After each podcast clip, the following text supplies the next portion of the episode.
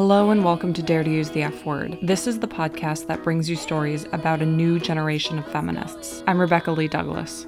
And I'm Pam Phillips. I work for the Barnard Center for Research on Women. Dare to Use the F Word is a production of Barnard College and the Barnard Center for Research on Women. This week, our podcast is about feminism and food activism in the South Bronx. We have an interview today with South Bronx food activist Tanya Fields. Pam, you're here today because Tanya's work is really important to you personally. Would you mind telling the listeners what the concept of food activism actually means? Okay, so activism is simply taking action um, to affect social change about a particular issue.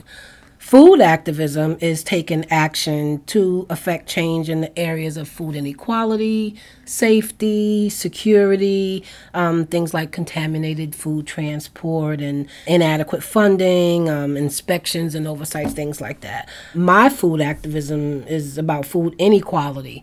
The quality of food you get depends on the demographics of your neighborhood. So I'm from a low income neighborhood if I want fresh vegetables, I have to go to a nearby, more affluent neighborhood. When I met Tanya Fields, who we're talking with today, she was speaking at a workshop on environmental justice. And so she outlined problems of access to fresh produce, health problems, the need to eat healthier foods. She was very straightforward. I learned a lot from following Tanya's movement, so now I'm focusing on school um, and getting my master's in urban policy. I'll try to apply my knowledge of theory and policy analysis to my passion for urban poverty and all that falls under that umbrella. So, Tanya's work is all about empowering low income women of color who live in the South Bronx through food, and she's really working to change the lives of her community members. Pam recently interviewed Tanya in her office in the South Bronx. I recorded the conversation. I grew up in a single parent household. My mom and my dad were around, but my dad was our primary caregiver. I had been bused into school from Harlem. So I went to school in the 80s, and instead of the public education system fixing schools in struggling working class, low income neighborhoods, a few of us got to get bused to more fluent neighborhoods to go to public school. I'd gone to predominantly white schools, and the black kids and the Latino kids that were present there really came from neighborhoods like my own. So I had a very sort of limited view of the kind of communities that we came from.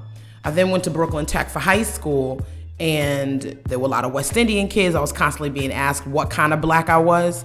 And then I'd be like, I don't know what you mean. They'd be like, oh, you just regular black. So I just never really felt like I fit in with a lot of the black kids that were there. When I went away to University of Maryland Eastern Shore, which is it's historically black college, I got to see for the first time that black folks aren't just one monolithic group of people. You know, you had your Jack and Jill kids, you had kids from struggling communities in PG County, you had kids from all black middle class communities out in, you know, Silver Springs. You had some kids who was rough and tumble from Baltimore that was so healthy for me in terms of giving me perspective on what it meant to be black and exist in a space. The second year when I was to come back, we found out two weeks before I was to go back that our parent plus loan wasn't going to be renewed. And my father's a single father, could not afford to send me to school for $1,200 a month and still had the responsibility of taking care of other children. I took a semester off and then enrolled in Baruch. My first semester in Baruch, I got pregnant. You know, I was working full time. I got a little boyfriend and thought I was grown. And then before you knew it, at 21 years old, I found myself expecting a child. And so I was frightened. Tanya could no longer afford to live in the neighborhood in Harlem that she grew up in. And so, reluctantly, she moved to one of the New York neighborhoods that she could afford, the South Bronx. I was faced with poor air quality, um, lack of access to healthy food, not a lot of resources, not many cultural offerings that resonated with me. I felt very disconnected. I felt very alone. I was here struggling, working full time, going to school full time, and raising this tiny little baby. And shortly afterwards, got pregnant again. I had to really be a grown up. By the time I was 23, I had a family. I came here, however, from Harlem with many of the similar predispositions that people have about the South Bronx. It's dirty. And to be quite honest with you, when I got here, that's what I saw, and that still exists. but I didn't have the historical context. I didn't have a support system. I didn't have a community. I was just a young woman who was living in a community not because she chose to live there, but because it's the only place she could afford, and she had gotten gentrified out of the place that she had called home for her whole life. And so that didn't give me the perspective that I have now. I do have community. I've been able to build community. I've been adopted into community. I have appreciation for the culture that's here and the and, and the culture that is starting to present itself now. I probably was in this community for at least four years, feeling very disconnected. I didn't do anything in the Bronx. I'd get on a train, go into Harlem, go to Upper West Side, go to Chelsea, the West Village. Those are the places that I frequented with my children to go get culture and buy food if I wanted certain types of food, trying to lug it, you know, back on the train with two small children who can't keep still. I was going from working full time to ending up on welfare, back to working full time, sort of this cycle in and out of the welfare system. There was no reason that someone who had my abilities and my talent and my drive would be struggling this way. So, after four years of feeling very disconnected from my community, I said to myself, well, this is probably as good as time as any to figure out what your neighborhood looks like. I was feeling, you know, adventurous. I said, I'm gonna walk a different way so I can get to know my community. I don't care if I get lost. I'm gonna take this opportunity to get lost and know the community. And I see this storefront, and it's got this big sign above it that says Madres en Movimiento which was like mothers in movement. And I'm saying, well, I'm moving, I'm a mother. So clearly, this is t- speaking specifically to me. So I'm standing there looking at all of these posters they have plastered in the window. And the executive director, who is still the executive director, Wanda Salaman, came out. She said, Well, why don't you come in? So I walked in and she asked me a series of questions. You know, when did you move here? What do you think of the community? I talked about everything negative that I had experienced, all my struggle. Wanda was like, I can't fix all your problems, honey, but everything you say has validity. And let me tell you about what's happening in this community. And that, that day, my education started. I learned about the 32 open air waste transfer stations in, in the South Bronx community. I learned about the fact that I live next to one of the largest food distribution centers in the world, and most of that food was not coming into my community. And so her thing was like, we can't fix everything, but you can help us fix this. And so from that day, I started working with them. Tanya began her own project to improve the South Bronx, the Black Project. The Black Project evolved into a massive community outreach program based on access to locally grown food. But it didn't start that way. It started with Tanya and a few other young mothers hanging out and talking about their families and their struggles. I started doing some mommy and me yoga classes to create safe spaces for women that I knew were struggling with their children. So create a space where they could go with their children and bond and build community with other women with similar struggles and challenges and gifts and all that kind of stuff. At the end of our 60 minute yoga session, we'd have 30 minutes to juice and have raw cheeses and fancy crackers and all that kind of stuff. And we talk about how to be healthier. And I started hearing the women talking about the things that were happening in their lives that were real obstacles for them when they they accumulated on top of one another to keep them from being consistent at the mommy and me yoga classes that kept them from like going to the gym that did not motivate them to get on a train and go all the way downtown to get the food that we had. The theme i kept hearing was about like quality of life and economics. Um, and for me it was food because it was like well the one thing that i see here all the time are all of these empty lots why can't we grow food on them right? Who says the food has just got to be grown in a rural area? Food can be grown wherever there's sunlight and air and you can get some water. Where other people saw degradation, I saw the potential to grow berries and vegetables and have a gazebo. I'm going into the grocery store and you want me to pay $3 for this bunch of lettuce that's got a blue fur coat on it. Or these avocados that I open up and they all black and mushy on the inside. Or the strawberries that look good on top and then I get them home and they're maggots and mold on the bottom side, right?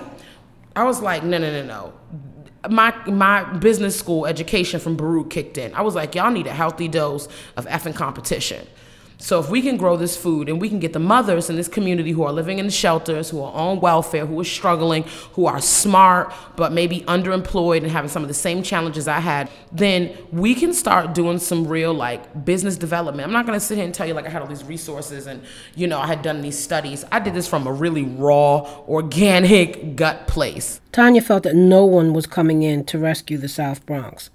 They had to save themselves. There are developers who mean well, but who I'm still very cynical of, who take advantage of subsidies, come in and put in these really amazing things that are supposedly for the community members of the South Bronx, but really just bring in middle class folks or higher income folks from other neighborhoods and just continue to isolate the folks who are the most marginalized, right? And so what happens is these folks continue to get pushed to the side. We're going to do affordable housing, but really we're just doing affordable housing for people who have two parent or two household incomes, you know, who can make a certain amount a year, right? And the folks who are low income continue to be invisible. And so for me, that is what the Black Project is about. It is about saying to women, you are, and their children, and their husbands, or their partners, or their boyfriends, or their wives, you are not invisible. Your poverty is not a scarlet letter on your chest. It is not a yoke that you need to walk around with on your back or cross to carry that you should somehow feel shameful about. And all the pathologies that are existing in our community as a symptom of that shame, we need to we need to unyoke ourselves from. And we can do that through food. One of the creative ways that Tanya has begun to unyoke her community is with a mobile market, an old school bus that distributes fresh produce and runs on vegetable oil we started talking about what resources we did have, right? And so my re- my ability at this point to to be able to draw an audience, really starting to get some foothold as a knowledgeable speaker around what it meant to have lack of access to food in poor communities and how that impacts families. And a very close friend was this new farmer who um, had adopted all of these buses um, and one had the potential to be converted to run on vegetable oil.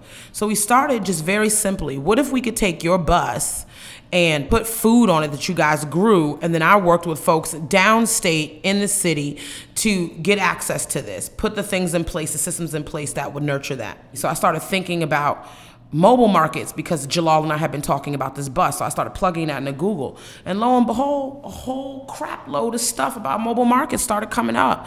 Boxcar grocers out, I believe, in New Orleans and um, Fresh Moves in Chicago. And there was nobody doing it in the city. And then I got really excited because I was like, y'all always trying to put some shit on the Bronx about how bad it is. We're going to do some shit that's going to be great. And we're going to be the first one to do it. And then y'all going to have to look at us about how we did this amazing project around food and not just look at us around food around public health disparities.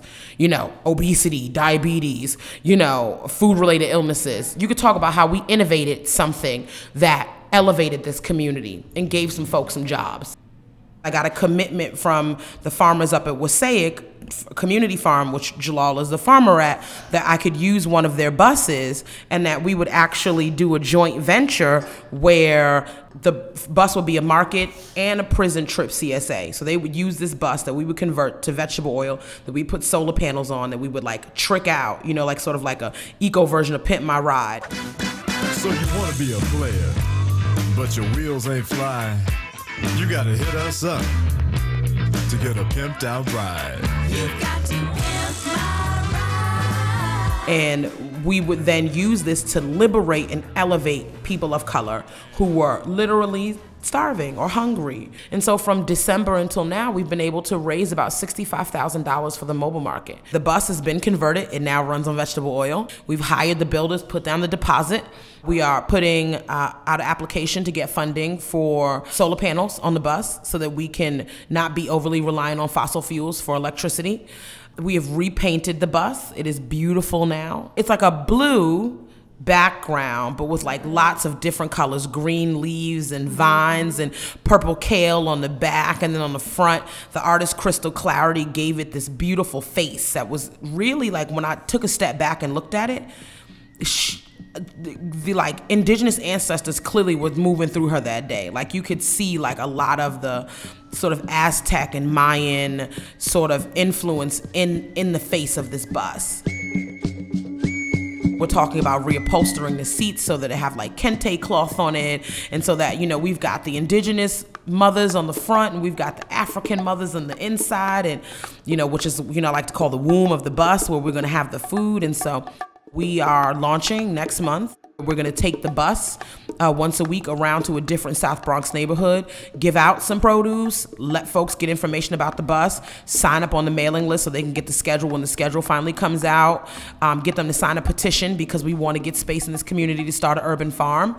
And, uh, you know, that's where we're at.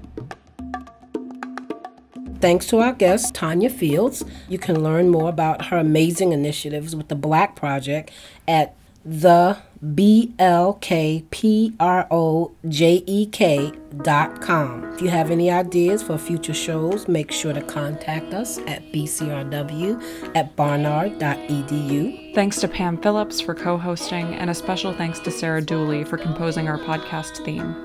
You can download our podcast at the end of each month on iTunes. Just search for Dare to Use the F Word. Or you can listen at BCRW's website at bcrw.barnard.edu. But for now, we'll leave you with a dare. Use the F word.